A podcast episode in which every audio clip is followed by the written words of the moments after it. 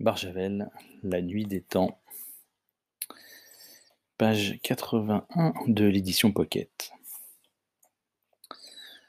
De la salle des conférences, des savants et des journalistes suivaient sur les écrans le travail des équipes à l'intérieur de la sphère.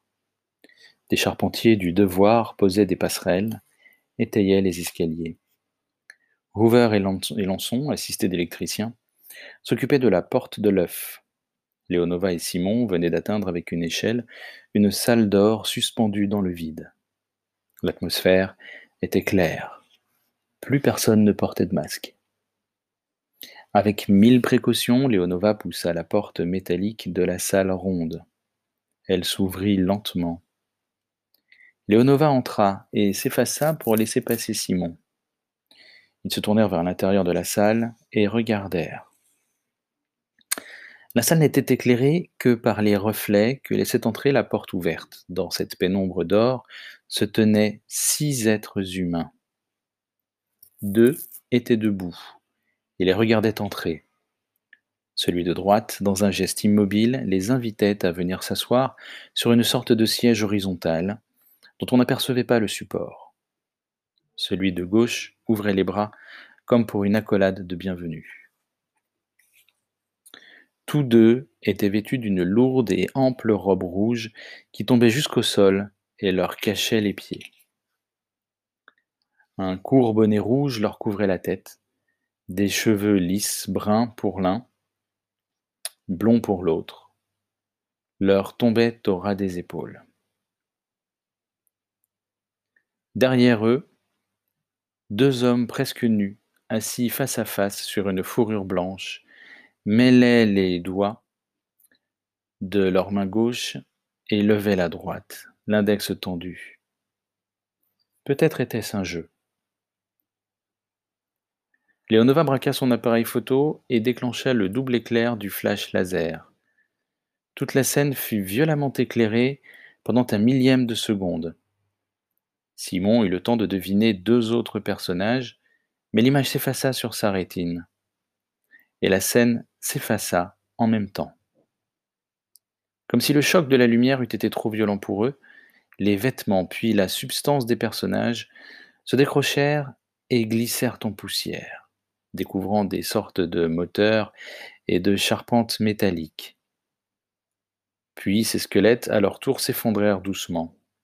En quelques secondes, il ne subsista du groupe, dans la poussière qui montait, que quelques arabesques de fils d'or soutenant par-ci par-là une plaquette, un cercle, une spirale, suspendue. Léonova et Simon se hâtèrent de sortir et de fermer la porte de la pièce sur le nuage de poussière qui l'emplissait. Ils étaient frustrés, comme lorsqu'on s'éveille au milieu d'un rêve dont on sait qu'on ne le reverra jamais. Debout sur l'escalier devant la porte de l'œuf, Hoover donnait des informations sur les travaux de son équipe. Dans la salle de conférence, les journalistes regardaient sur le grand écran et prenaient des notes. Nous l'avons percé, dit Hoover. Voici le trou. Son gros pouce se posa sur la porte près d'un orifice noir dans lequel il aurait juste pu s'enfoncer. Il n'y a eu de mouvement d'air ni dans un sens ni dans l'autre. L'équilibre des pressions internes et externes ne peut pas être l'effet du hasard. Il y a quelque part un dispositif qui connaît la pression externe et agit sur la pression interne. Où est-il? Comment fonctionne-t-il? Vous aimeriez bien le savoir. Moi aussi. Rochefou parla dans le micro de la table du conseil. Quelle est l'épaisseur de la porte? 192 mm, composée de couches alternées de métal et d'une autre matière qui semble être un isolant thermique. Il y a au moins une cinquantaine de couches, c'est un vrai feuilleté. Nous allons mesurer la température intérieure. Un technicien introduisit dans l'orifice un long tube métallique qui se terminait à l'extérieur par un cadran. Hoover jeta un coup d'œil sur ce dernier, eut l'air brusquement intéressé et ne le quitta plus des yeux. Eh bien, mes enfants, ça descend. Ça descend encore. Encore. Nous sommes à moins 80, moins 100, 120. Il cessa d'énumérer les chiffres et se mit à siffler d'étonnement. La traductrice siffla sur ses 17 écouteurs. Moins 180 degrés centigrades, dit l'image de Hoover en gros plan. C'est presque la température de l'air liquide. Louis Deville, le représentant d'Europresse, qui fumait un cigare noir, long et mince comme un spaghetti, dit avec son bel accent méridional Mince, c'est un frigo. On va y trouver des petits pois surgelés. Hoover continuait. Nous voulions introduire un crochet d'acier dans ce trou et tirer dessus pour ouvrir la porte. Mais avec le froid qu'il fait là-dedans, le crochet cassera comme une allumette. Il va falloir trouver autre chose. Autre chose, ce furent trois ventouses pneumatiques larges comme des assiettes, appliquées sur la porte et solidaires d'un vérin tracteur, lui-même fixé à une charpente de poutres de fer arc-boutée autour de l'œuf. Une pompe suça l'air des ventouses presque jusqu'au vide. Elles auraient soulevé une locomotive. Hoover commença à faire tourner le volant du vérin. Dans la salle des conférences, un journaliste anglais demanda à Rochefou Vous ne craignez pas qu'il y ait un dispositif de destruction ici Il n'y en avait pas derrière la porte de la sphère. Nous ne l'avons su que lorsque nous avons été dedans. Il n'y a pas de raison pour qu'il y en ait ici.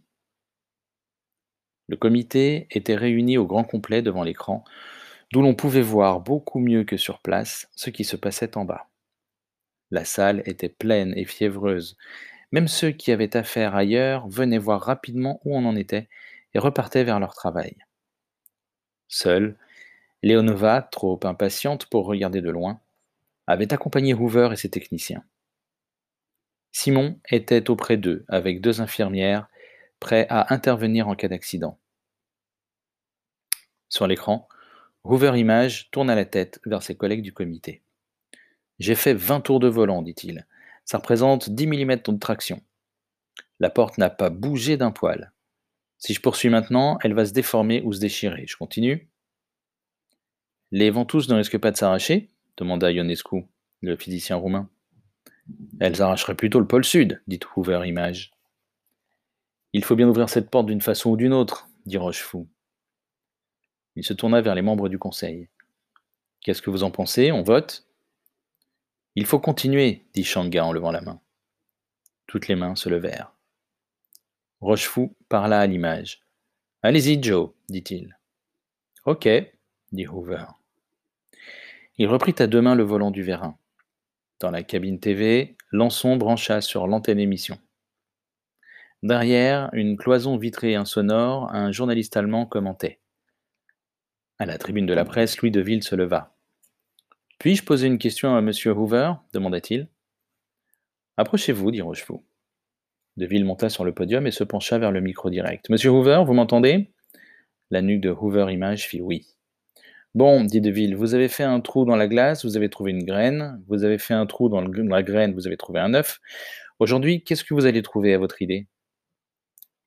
Fit face avec un sourire charmant sur son gros visage. Nuts, dit-il. Ce que la traductrice après un millionième de seconde d'hésitation, traduisit dans les micros français par des clous. Il ne faut pas trop demander à un cerveau automatique. Pour conserver l'image ronde, un cerveau d'homme aurait peut-être traduit par des prunes. Deville regagna sa place et en se frottant les mains. Il avait un bon papier pour ce soir, même si. Attention, dit Hoover, je crois que ça y est. Il y eut brusquement dans le diffuseur un bruit pareil à celui d'une tonne de velours qui se déchire. Dans le bas de la porte apparut une fente sombre. Ça s'ouvre par en bas, dit Hoover. Décollez la une et la deux, vite. Les deux ventouses supérieures remplies d'air tombèrent au bout de leur chaîne. Seule demeurait celle du bas.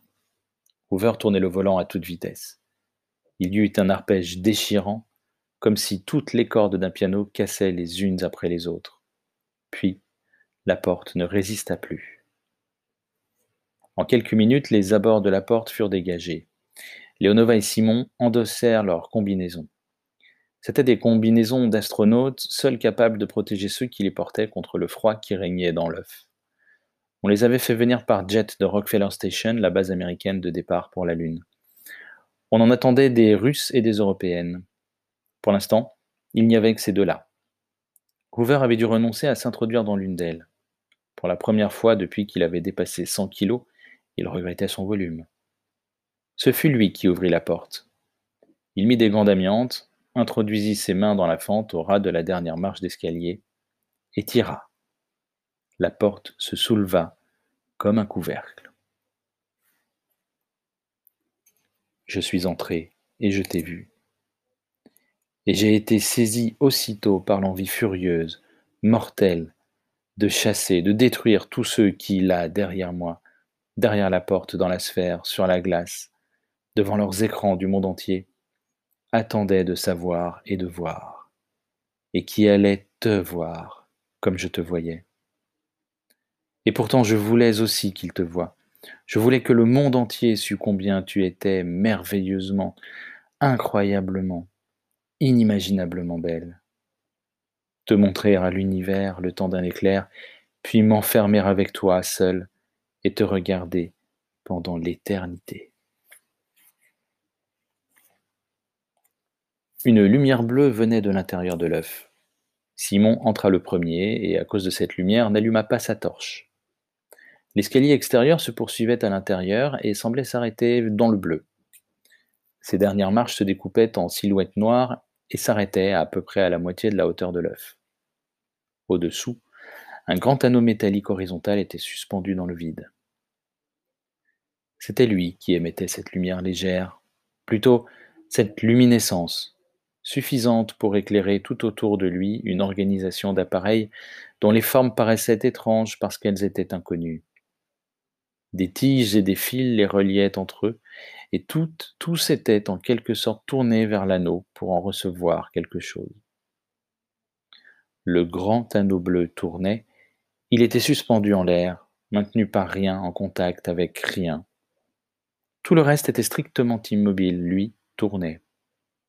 Mais il était si lisse et son mouvement si parfaitement accompli sur lui-même que Simon le devina plutôt qu'il ne le vit, et qu'il ne put se rendre compte si l'anneau tournait très lentement ou à une vitesse considérable.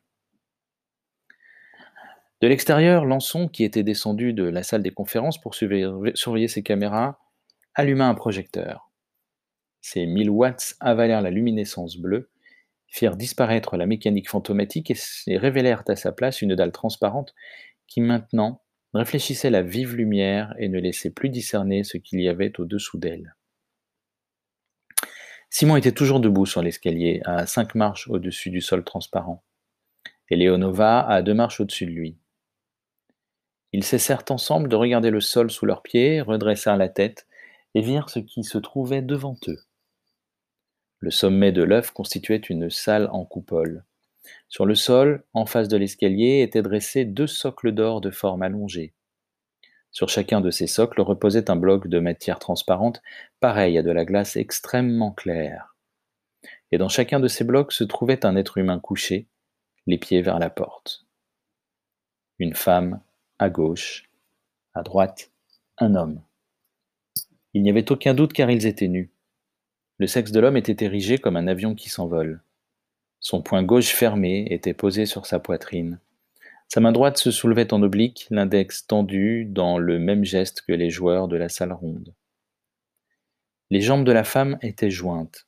Ses mains ouvertes reposaient l'une sur l'autre, juste au-dessous de sa poitrine. Ses seins étaient l'image même de la perfection de l'espace occupé par la courbe et la chair. Les pentes de ses hanches étaient comme celles de la dune la plus aimée du vent de sable qui a mis un siècle à la construire de sa caresse. Ses cuisses étaient rondes et longues, et le soupir d'une mouche n'aurait pu trouver la place de se glisser entre elles. Le nid discret du sexe était fait de boucles dorées, courtes et frisées. De ses épaules à ses pieds, pareils à des fleurs, son corps était une harmonie dont chaque note, miraculeusement juste, se trouvait en accord exact avec chacune des autres et avec toutes. On ne voyait pas son visage. Comme celui de l'homme, il était surmonté jusqu'au menton par un casque d'or aux traits stylisés d'une beauté grave. La matière transparente qui les enveloppait l'un et l'autre était si froide que l'air à son contact devenait liquide et coulait, frangeant les deux blocs d'une dentelle qui dansait, se détachait, tombaient et s'évaporaient avant de toucher le sol. Allongés dans ces écrins de lumière mouvante, ils étaient par leur nudité même revêtus d'une splendeur d'innocence. Leur peau, lisse et mate comme une pierre polie, avait la couleur d'un bois chaud. Bien qu'il fût moins parfait que celui de la femme, le corps de l'homme donnait la même impression extraordinaire de jeunesse encore jamais vue. Ce n'était pas la jeunesse d'un homme et d'une femme, mais celle de l'espèce. Ces deux êtres étaient neufs, conservés intacts depuis l'enfance humaine. Simon, lentement, tendit la main en avant. Et parmi tous les hommes qui, à ce même moment, regardaient tous sur leur écran l'image de cette femme, qui voyait ses douces épaules pleines, ses bras ronds en serrant en corbeille les fruits légers de ses seins, et la courbe de ses hanches où coulait la beauté totale de la création, combien ne purent empêcher leurs mains de se tendre pour s'y poser. Et parmi les femmes qui regardaient cet homme, combien furent brûlées par l'envie atrocement irréalisable de se coucher sur lui, de s'y planter et d'y mourir? Il y eut dans le monde entier un instant de stupeur et de silence. Même les vieillards et les enfants se turent. Puis les images du point 612 s'éteignirent, et la vie ordinaire recommença, un peu plus énervée, un peu plus aigre. L'humanité, par le moyen d'un peu plus de bruit, s'efforçait d'oublier ce qu'elle venait de comprendre en regardant les deux gisants du pôle. À quel point elle était ancienne, hélas, même dans ses plus beaux adolescents. Léonova ferma les yeux et secoua sa tête dans son casque. Quand elle releva les paupières, elle ne regardait plus dans la direction de l'homme. Elle descendit et poussa Simon avec son genou. Elle sortit de sa sacoche un petit instrument à cadran, fit quelques pas, et le mit en contact avec le bloc qui contenait la femme. Il y resta collé. Elle regarda le cadran et dit d'une voix neutre dans son micro de visière Température à la surface du bloc, moins 272 degrés centigrades. Il y eut parmi les savants réunis dans la salle des conférences des murmures d'étonnement. C'était presque le zéro absolu. Louis de Ville, oubliant son micro, se leva pour crier sa question. Pouvez-vous demander au docteur Simon, pendant qu'il les regarde, si, en tant que médecin, il estime qu'ils sont vivants? Ne restez pas à proximité des blocs, dit la voix traduite de Hoover dans les écouteurs de Simon et de Leonova. Reculez. Encore. Vos combinaisons ne sont pas faites pour un froid pareil.